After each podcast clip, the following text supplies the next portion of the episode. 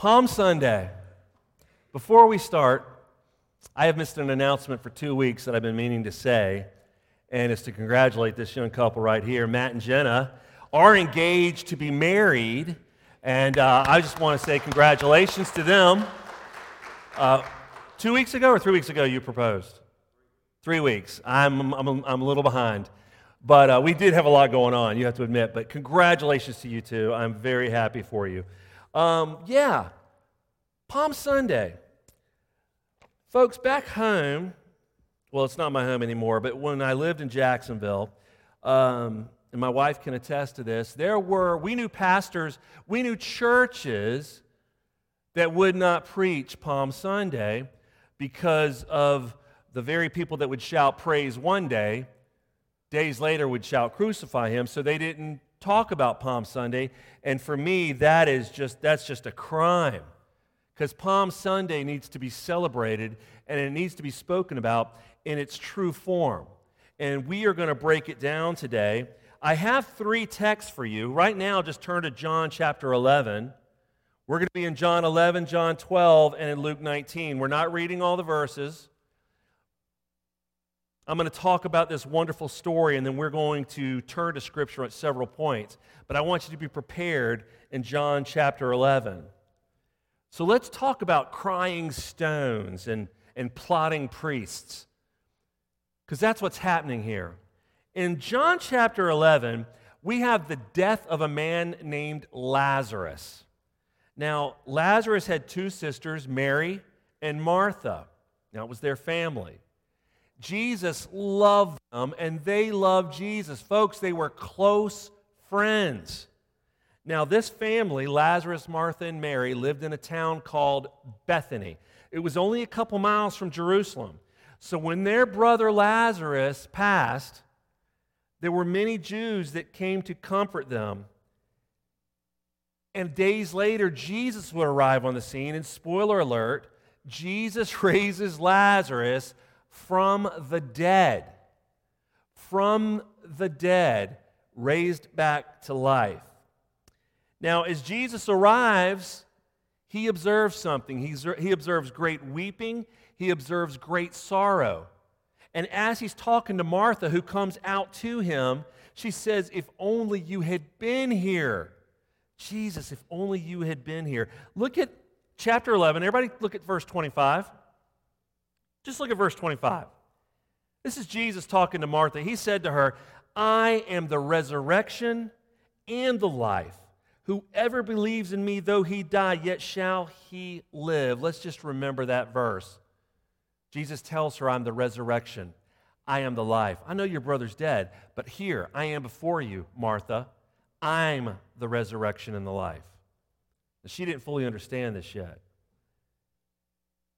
But what an event what an event. Jesus raises Lazarus from the dead. Now, this story is very important to the triumphal entry. What we call Palm Sunday is also known as the triumphal entry. It's very important to this story as Jesus enters Jerusalem because this miracle will be shouted.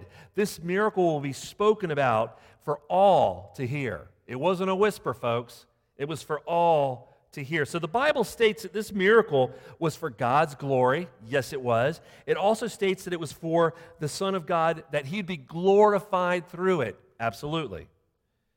And in John 11, turn back to 14, look at 14 and 15. Yeah, I'm going to skip around a little bit. John 11, 14 and 15. This is Jesus talking to the disciples. He says this Then Jesus told them plainly, Lazarus has died, and for your sake, I am glad that I was not there, so that you may believe, but let us go to him. Now, both Mary and Martha are going to come up to Jesus and go, If only you had been here. Oh, if only you had been here. And here we see, days before arriving, Jesus telling his disciples, What? I'm glad that I was not there. Folks, this is for the glory of God. This is so people will see it and will believe. And he says that so that you may believe. So, this is an important, important part to the story, to what we call Palm Sunday. So, yes, Martha leaves, and Mary is called out to where Jesus is. She's called out to meet Jesus. Now, he has not yet entered the village. He has not yet entered the village. So Mary comes out to meet him, and all the Jews that were with her, comforting her in that house, they come with her too. So Mary is upset and states, like I said before, if only you had been here. Well, Jesus says this Where have you laid him? Where have you laid him? Make no mistake, Jesus was weeping. Jesus wept. The Bible tells us Jesus wept. See, he is moved. He is moved with the situation. I'll go into more detail in a second. He is moved by what he is observing. But you know what he does? He calls Lazarus out of the tomb. No, Lord, don't remove the stone. He's been in there four days. The odor will be too much. He's been dead for four days. No, move the stone. Lazarus, come out. Folks, Lazarus is alive. Unbind him. Take all these coverings off. Lazarus is alive, and all of these people are witnessing this. Remember what Jesus said? I'm the resurrection and the life. Yes, Lazarus was coming out of that tomb. I'm glad I wasn't there so all you guys could witness this, so that you would believe. You're in John chapter 11. I want you to skip over to verse 45, everybody. Look at verse 45. Many of the Jews, therefore, who had come with Mary and had seen what he did, believed in him. But some of them went to the Pharisees and told them what Jesus had done. So the chief priests and the Pharisees gathered the council and said, What are we to do? For this man performs many signs. They gathered the council for the sole purpose of answering this question what are we to do? What are we going to do? Now, this council would be the Sanhedrin, folks. This is Israel's leaders, the elite, the elders, the, the Supreme Court, if you will. It's the Pharisees and the Sadducees coming together. And let me give you a little background. Those two groups did not work well together, they did not play well together. But you know what? Guys, can we get along for the sole purpose of destroying this man? Let's put all our differences up here on the shelf. Let's work together because we have to figure out what we're going to do. That's the council that is meeting here. And here it is. Here's our focus in the book of John today. We have a couple different places of focus, but in the book of John, I want you to go to verse 48. You're still in chapter 11. Walk with me through this. Look at verse 48. If we let him go on like this, everyone will believe in him. And the Romans will come and take away both our place and our nation. But one of them, Caiaphas, who was the high priest that year, said to them, You know nothing at all, nor do you understand that it is better for you that one man should die for the people, not that the whole nation should perish. He did not say this of his own accord but being high priest that year, he prophesied that Jesus would die for the nation. And not for the nation only, but also to gather into one the children of God who are scattered abroad. So from that day on, they made plans to put him to death. Caiaphas had a different intention and a different goal. But as high priest, he prophesied God in heaven, Father's looking down, going, Yeah, Caiaphas, say what you need to say. We need to kill this man. It's better that one man died than the whole nation. And God's up there going, Absolutely. Jesus will die. You're right, Caiaphas. I don't want the whole nation to perish. The one will die for all. He's prophesying this, doesn't even know it. The council said something interesting. We cannot let him go on like this. I love that line. Why? It's simple. Everyone will believe in him if he goes on like this. This is trouble for this council, and here's why it's trouble. They were afraid that the Romans are going to come in and take their temple. They are afraid that their nation, the people, will be removed. See, their present status, uh, being subservient to Rome, would suffer greatly. They are comfortable here. It could end altogether. If people claim Jesus is Messiah and call him king, and this gets back to the Roman leaders, we are going to have great trouble. He could easily, easily cause a revolt. People are going to follow him. They're going to give their allegiance to him, and they could revolt against Rome. He could cause a revolution. We don't want that. He'd be a threat to imperial rule. The Romans could start cracking down on all involved, including us. These religious leaders, folks, these religious leaders could lose their privileged positions. They could lose the flow of things that had just become, uh, that they had become so accustomed to. All this could be taken away. So they were going to make a move against Jesus. And, folks, for the rest of the week, you know, we call it the Passion Week. The Passion Week. Every day, there's significance building up to what happens on Friday and ultimately on Sunday. They were going to make a move, and from here on out, all plotting, all planning, all scheming would be devoted to one thing killing Jesus. Killing Jesus. So, he no longer walked out in the open, but went to a town called Ephraim. And uh, we don't know where this is located. We have ideas, but you know, it's we speculate. But he went to this little town called Ephraim to lay low because it was not yet his time to face this council. It was not yet his time to face this opposition. However, Oh, I love where this is going. Gives me goosebumps. However, the Passover was very close. The Passover was approaching, and many people had already arrived so that they could purify themselves for this major Jewish festival. So those that had come to Jerusalem began to ask questions. You and I could probably figure out some of these questions. What do you think about uh, this, this guy, this guy Jesus? Is he coming? I heard he's coming. Do you know if he's coming? What do you think he's going to do? I'm going to stand back and watch. This is going to be great. Do you know much about him? Have you heard about this? Have you heard about that? Can you imagine the conversations? Because Jesus at this point was a rock star, let's face facts. Can you imagine the conversations going on about who Jesus is, what he's done, and what he's going to do? And even more, what these chief leaders are going to do. I just want to know more about him. Tell me more about him. But orders were given. Out of this great council, orders were given that if anyone knew where he was, please tell them so that we can arrest Jesus. We want to arrest him. The Bible tells us that uh, six days later, or six days before the Passover, excuse me, Six days before the Passover, Jesus and the disciples come back to Bethany, the home of Lazarus, Mary, and Martha, where Jesus had raised Lazarus from the dead. They're back in Bethany. And um, they're having a great feast. There's a dinner, and Jesus and the disciples are with them. This, for those of you that love your Bible stories, this is the, the, the feast, the dinner where Mary takes the very, uh, very expensive ointment and, and, and anoints Jesus' feet. That's the dinner we're talking about.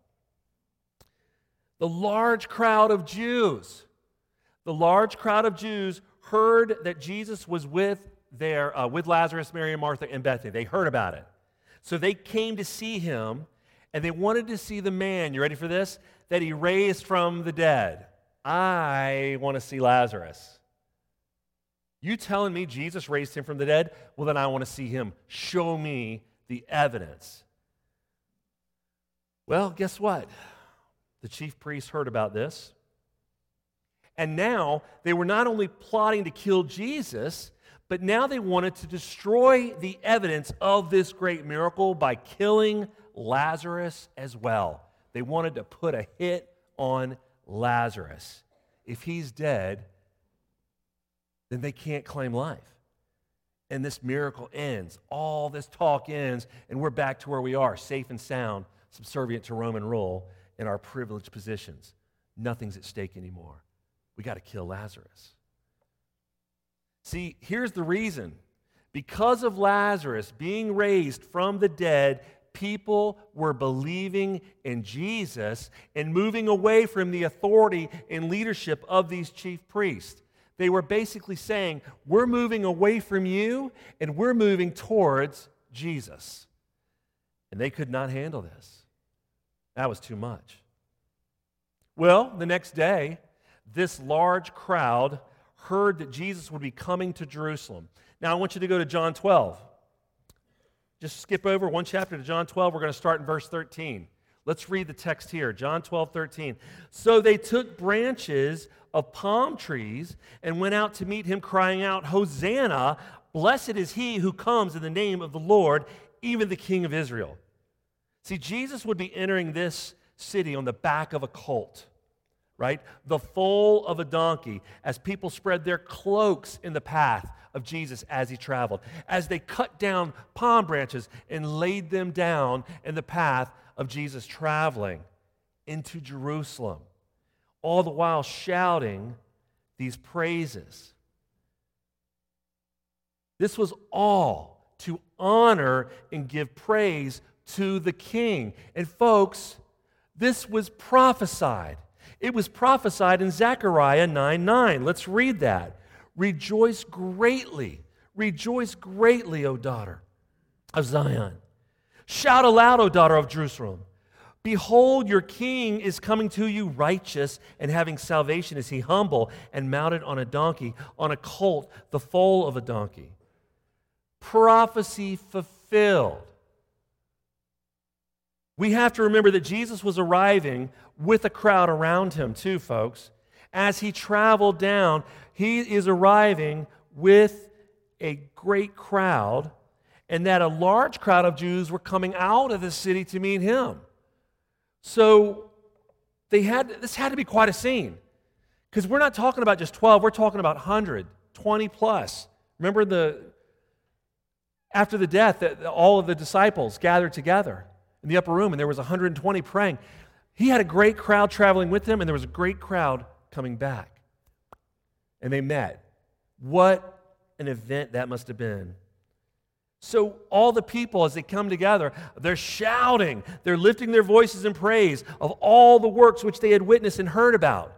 They are shouting these things. I mean, could we have heard, he turned water to wine? Could we have heard, oh, the deaf, they hear, the blind, they now see? I saw these healings. Could they have been shouting about those that were demon possessed but now free of this possession? Free. I mean, could they have been talking about the lame? It's not me. Could they have been talking about the lame who walk and the healthy that were that, that, the people that were sick that are now healthy?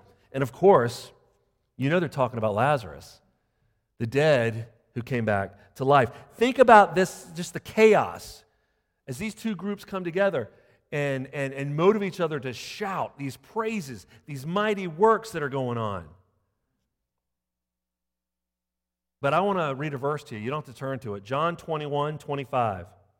John 21, 25. Now, there also are many other things that Jesus did were every one of them to be written, I suppose that the world itself could not contain the books that be written. Folks, we don't know all the miracles. We don't know all the healings. We don't know all the mighty works. We're given what we're given. But John said, had everything been recorded, the world couldn't contain it. I believe that. I believe there's things that were shouted and, and praises lifted up that we probably have never read about. I do believe that. These people have heard these things, these people have witnessed these things, and they want to praise the Messiah and the King who they're recognizing right now. I want to read a verse. You're in John 12, right? You're in John 12. Everybody look at 17 and 18. John 12, 17 and 18.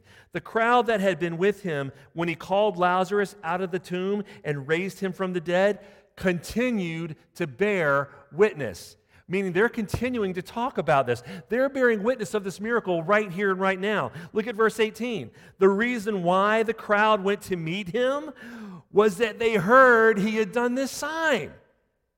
Do you see how important the story of Lazarus being raised from the dead is to the story of the triumphal entry? It's extremely important to this story. Hosanna Blessed is he who comes in the name of the Lord, the King. The Jews were acknowledging Jesus as Messiah, and they were using repetition of Psalm 118 26, this messianic psalm. They were repeating it over and over Blessed is he who comes in the name of the Lord. Basically, they're confessing that Jesus was both Messiah and rightful King of Israel. And here is what Palm Sunday is all about it's about the proclamation of Jesus Christ as Messiah and as King. And as we celebrate this day, we have to remember that we welcome Jesus too, as he triumphantly entered our hearts. He triumphantly entered our hearts, just like he triumphantly entered Jerusalem. So there is much much to rejoice about. There is much to rejoice about. Everybody turn to Luke 19. We're going to Luke 19. As you're turning there, we're picking up in Luke, we see that Jesus, as he rode along, people were spreading their cloaks on the ground. They were cutting the palm branches and spreading them on the ground as Jesus traveled and entered into this great city. Now, Scripture tells us that as he drew near, the whole multitude of disciples, not just his inner 12, right, but those that traveled with him, remember I told you there would be many. Many would be coming towards Jerusalem, many would be coming from Jerusalem. The scripture tells us as he drew near, the whole multitude, multitude of disciples that traveled with him, all of them were rejoicing and praising God with a loud voice for all of the mighty works that they had seen and witnessed. And one of those praises, as previously, previously stated, was the raising of Lazarus that had just been witnessed recently. This is not what the Pharisees and the Sadducees or this council that we call the Sanhedrin, this is not what they wanted to hear. I knew we should have killed him. This is not good. So, everybody, look at Luke 19. We're going to start in verse 39. And some of the Pharisees in the crowd said to him, Teacher, rebuke your disciples. Stop them from saying all this. Rebuke them. And he answered, I tell you, if these were silent, the very stones would cry out. Folks, creation would cry out. All things, the Pharisees, the birds, the trees, the stones they were created. Which stones? Is he talking about stones on the ground? Did Jesus see a pile to the left or right? Or was he looking at the walls of Jerusalem, stone upon stone upon stone? Creation would cry out. My creation would bear witness to me and my mighty works. Uh, one of my favorite bands, 80s and 90s, mid 80s to mid 90s, was Petra. Christian band, loved them. They had a song called Somebody's Gonna Praise His Name, and the chorus of the song went like this Somebody's gonna praise His name. Somebody's going to call him Lord. It'll either be you and me, or it's going to be a rock or tree. Somebody, somewhere, is going to praise his name.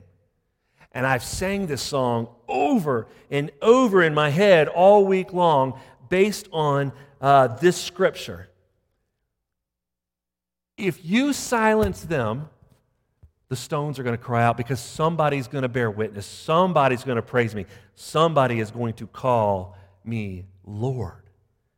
So, as he entered the city, the Bible tells us that Jesus wept. Here again, we have Jesus weeping. So, Jesus wept over the hurt and pain that the people were feeling and expressing at the death of Lazarus. He wept. He wept when he saw their pain and hurt. And now Jesus is weeping at the sight of Jerusalem, not because of what is approaching him, but because of what will be approaching this city and its people. See, what they were trying to stop, what they were trying to do in stopping Jesus, would ultimately play out in AD 70, folks. Jerusalem would fall, the temple would fall. What they were trying to prevent would ultimately happen, and Jesus wept over this. They could not recognize that they were being visited by God and the prospect of peace that He was bringing. They were blind to what He was offering them. Blind. So, yes, the rocks will cry out soon, won't they? The rocks will cry out soon. The rocks will cry out in judgment against a nation that rejected him. A stone will not be left upon another. Their city will be destroyed. This brought tears to Jesus' eyes. No matter where he looked, folks, there was actual cause for weeping. There was actual cause. He could see the wasted opportunities of the nation and their ignorance and not recognizing uh, that this time, this time of visitation, right? Uh, uh, he could see the blindness in their hearts, like I stated. Um, I mean, they should have known who he was. God sent messengers. All along the way, he sent messengers. He gave him his word. They should have known who he was. You know what else, else is sad? He found cause for weeping in the religious activity. Oh, it was so very little, the religious activity. I mean, the temple had become a den of thieves, right? And, and the leaders, the leaders of the temple, and all, uh, the priest, the religious activity, everything that was going on. All they were doing was seeking to kill Jesus. It was very little priestly duty. He wept. He wept in the city while it was filled with so many people celebrating this festival. He could see the pain, the burdens and sin of the people. It was so heavy. And Jesus could sense this as God. He knew this. So again, I summarize He wept for the judgment that was coming to this great city. He wept for the temple and he wept for the nation. He cried as he entered Jerusalem. That's a loving and caring God. He's the resurrection and life, and he's crying, knowing full well he's going to restore this man to life, but he's crying because of the pain and sorrow he sees. That is our God. But they're rejecting him. God was visiting them, and they could not or would not see it. John 1:11 states it. He came to his own, and his own people did not receive him. So let's get back to Luke 19. Everybody look at verse 42. We're in Luke 19, verse 42, saying, Would that you, even you, had known on this day the things that make for peace, but now they are hidden from your eyes. For the days will come upon you when your enemies will set up a barricade around you and surround you and hem you in on every side and tear you down to the ground, you and your children within you. And they will not leave one stone upon another in you because you did not know the time of your visitation. Would you had known on this day the things that make for peace? Wow. You know, at the incarnation, at the incarnation of Christ, we're talking Christmas time, the multitude of angels proclaimed something in Luke 2:14. Luke 2:14 says, "Glory to God in the highest and on earth peace among those with whom he is pleased." Folks, if you look around you, TV, internet, with our own eyes, it's easy to see that we do not have peace on earth. You do not have peace on earth but you do have peace with God. Therein lies the incarnation, the life of Christ. Palm Sunday, the death on Friday, the resurrection on Sunday. Here is the peace that he is bringing. So, I'll tell you this lasting peace, lasting peace with God comes through faith in Jesus Christ alone. And we read this in Romans 5:1. Let me prove it. Romans 5:1. Therefore, since we have been justified by faith, we have peace with God through our Lord Jesus Christ. So that is established. You can't get around that. That's where the peace is. And he's coming into a city offering and bringing this peace that is going to be rejected. See, the Jews were enjoying what we call a temporary peace an imperfect peace under Roman rule. It wasn't real, it wasn't lasting. History has revealed to us that this cannot be sustained. This kind of peace does not last. We can look at any history book and see how nations have fallen. Peace does not last, not with man. But what was this peace? Have you ever thought about that? God, what are you offering? What are you bringing to them? Explain this peace. This is where my mind went. See, Jesus wept in relation to this peace. Jesus wept because he wanted God's people to have settled hearts. He wanted people to have settled minds in him. He, he wept because he wanted a healed relationship between God and his people. He wanted that. He wept because he wanted them to have confidence before God. Folks, these are the things that bring about and produce peace. And this is what he was offering. And Jesus spoke of their time of visitation. He said, Peace, I'll tell you this, thinking about this time of visitation, peace is a difficult thing to find if you do not know that God is present with you.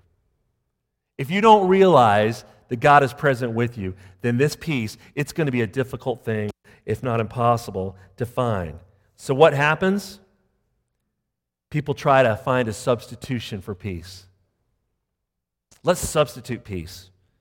But we know substitutions will not last. If, you if you lived a life in the dark like I have, these substitutions do not last, nor do they fulfill. They leave you worse off. God's got to come in and mend and heal and fix the broken. You're worse off. Nothing has changed as far as the human condition, folks. Today, as back then, people are still searching for substitutions. I see this king, Messiah, you're proclaiming. I'm going to substitute him. I hear about the peace you're offering. I'm going to substitute it. That's the world we live in. Let's substitute anything and everything for what's true and what's real, and that is Jesus and his word. Let's substitute. And that's what was happening. As he entered Jerusalem with these leaders, this is what was happening. But as believers, you and I, we know this peace, and this is why we celebrate Palm Sunday. First, and you got to understand this. First, we can see that Jesus was being proclaimed as a Messiah and King in public. That's the first thing about Palm Sunday. He was coming out in public, I am Messiah and King. Second, we can see that the religious, uh, religious leaders' hands were being forced to act. Do you hear the things they're saying? Oh my goodness. People are going to believe in him. You know they're going to walk away. We're going to lose these positions. I just know as soon as they start calling him king, we're going to be at war with Rome and everything's going to be lost. What are we going to do? What are we going to do? They've got to stop chanting these things. He was forcing their hand to act. See, they wanted to have, I don't know if you know this, they wanted to have Jesus arrested and killed um, after the Passover. Let's do it after. Look at Matthew. Oh, you need, I'll put it up here. Matthew 26, 3 through 5. Matthew 26, 3 through 5. Then the chief priests and the elders of the people gathered in the palace of the high priest, whose name was Caiaphas, and plotted together in order to arrest Jesus by stealth. Let's do it in secret and kill him. But they said, Not during the feast, lest there be an uproar among the people. But in this triumphal entry, and folks, it was triumphant they knew that they had to act now. The line had been crossed. Too much had been said. Too much was at stake. They knew they had to act. And you know what they did? Just like Caiaphas prophesying, not of his own accord, remember? That's right, Caiaphas, prophesy. Jesus will die for the nation, he will die for the people. Just like that, they did according to God's purposes. They worked according to his plans. They worked according to his timing. They sacrificed the uh, Jesus, the Lamb of God, at Passover. Have you ever realized that? They sacrificed the very Lamb of God at Passover, going all the way back to Moses and Pharaoh and the plagues, where they put the blood on the doorpost. If you were under that blood, you were saved and secure. Salvation they forced their hand. John the Baptist said this in John 129. John 129. The next day he saw Jesus coming toward him and said, Behold, the Lamb of God who takes away the sins of the world. And here we have the Lamb of God being prepared for this sacrifice. The hand, their hands had been forced. And he would give his life up at Passover. And I just think that is perfection. That is God's timing, God's plans, God's purposes, working through man for his purposes. I, you, non-believers, I wish I could, I wish there were some here. If you are, you can't make this stuff up. You just can't make this up. So, just like the Passover, folks, we are covered by the blood of Christ, the Lamb of God. We too are saved. That's what's going on here. Folks, we have every reason to express praise and raise our voices about the mighty works in Scripture. But you know what? We also have every reason to lift our voices and express praise for the mighty works that He's doing in our lives and has done in our lives. Think of every stepping stone that you have walked in your closer relationship with Jesus, as you mature, as you grow closer and closer, as He's perfecting you which He is, sanctifying, perfecting you, preparing you to be with Him forever. Have you ever thought about your life like that? Every day is a new stepping stone, getting you closer and closer to perfection because you're going to spend the rest of eternity with your God who loves you so much that He gave up His Son, shed His blood, covering you so that you are saved. Folks, His entry into Jerusalem that day it was a triumphal entry. It was successful. And his entry into each and every one of our hearts, it too was triumphant. Praise God, it was triumphant. I look around the room and I know a lot of people here. I know a lot of you are saved. If there's not someone here, there's going to be an opportunity because you know what today could be for you? Today could be the time of your visitation. You can reject God, you can accept God. It could be the time of your visitation today to ask Jesus Christ to cover you with that same blood that has saved all of us. And that, my friends, would be a triumphal entry into your heart. This is why we celebrate Palm Sunday. It is so much more than palms and cloaks on the ground. There is so much more meaning to this story that we have to really embrace. So if you're a non believer today, and I hope there are a couple here, I do, I hope this is the time of your visitation. But all believers, like the disciples said that day, what can we all say together? We could all say, Blessed is he who comes in the name of the Lord, can't we? We should be saying that the rest of this day. We should be saying this the rest of the week. Blessed is he who comes in the name of the Lord. Because what's going to happen on Friday and what's going to happen on Sunday is magnificent. It leaves me in awe, the work of God, the work of the cross, and what happens in that tomb. In awe. And in all that, it's a loving God who wanted to save us, who would weep over our condition, who would weep over our hurt and pain, who would weep over the judgment that could possibly be ours. He loves you so much. Blessed is he who comes in the name of the Lord. Can everybody close their eyes for me and bow your heads? I'm going to go old school here. Everybody, eyes closed, bowed heads. If you are here today and realize that this is the time of your visitation, God is present here with you right now and wants to save your life. I want to pray the prayer with you. Heavenly Father, just say these words. Heavenly Father, I want to thank you right now for sending your son Jesus. I believe that he died for me. I believe that he rose again three days later, securing my life for eternity. I believe in you. I am asking you to enter my heart. I am asking you, asking you to become my Lord and Savior. I am asking for that triumphal entry, Father, into my heart. I believe in your Son. If you said that prayer today, just throw your hand up in the air real quick for me so I can pray for you. It's important that you have prayer. It's so important for prayer. Believers, with your uh, eyes closed and uh, bowed heads, Heavenly Father, my prayer today for believers is that we are strengthened by this story, Lord, All your stories should strengthen and inspire us.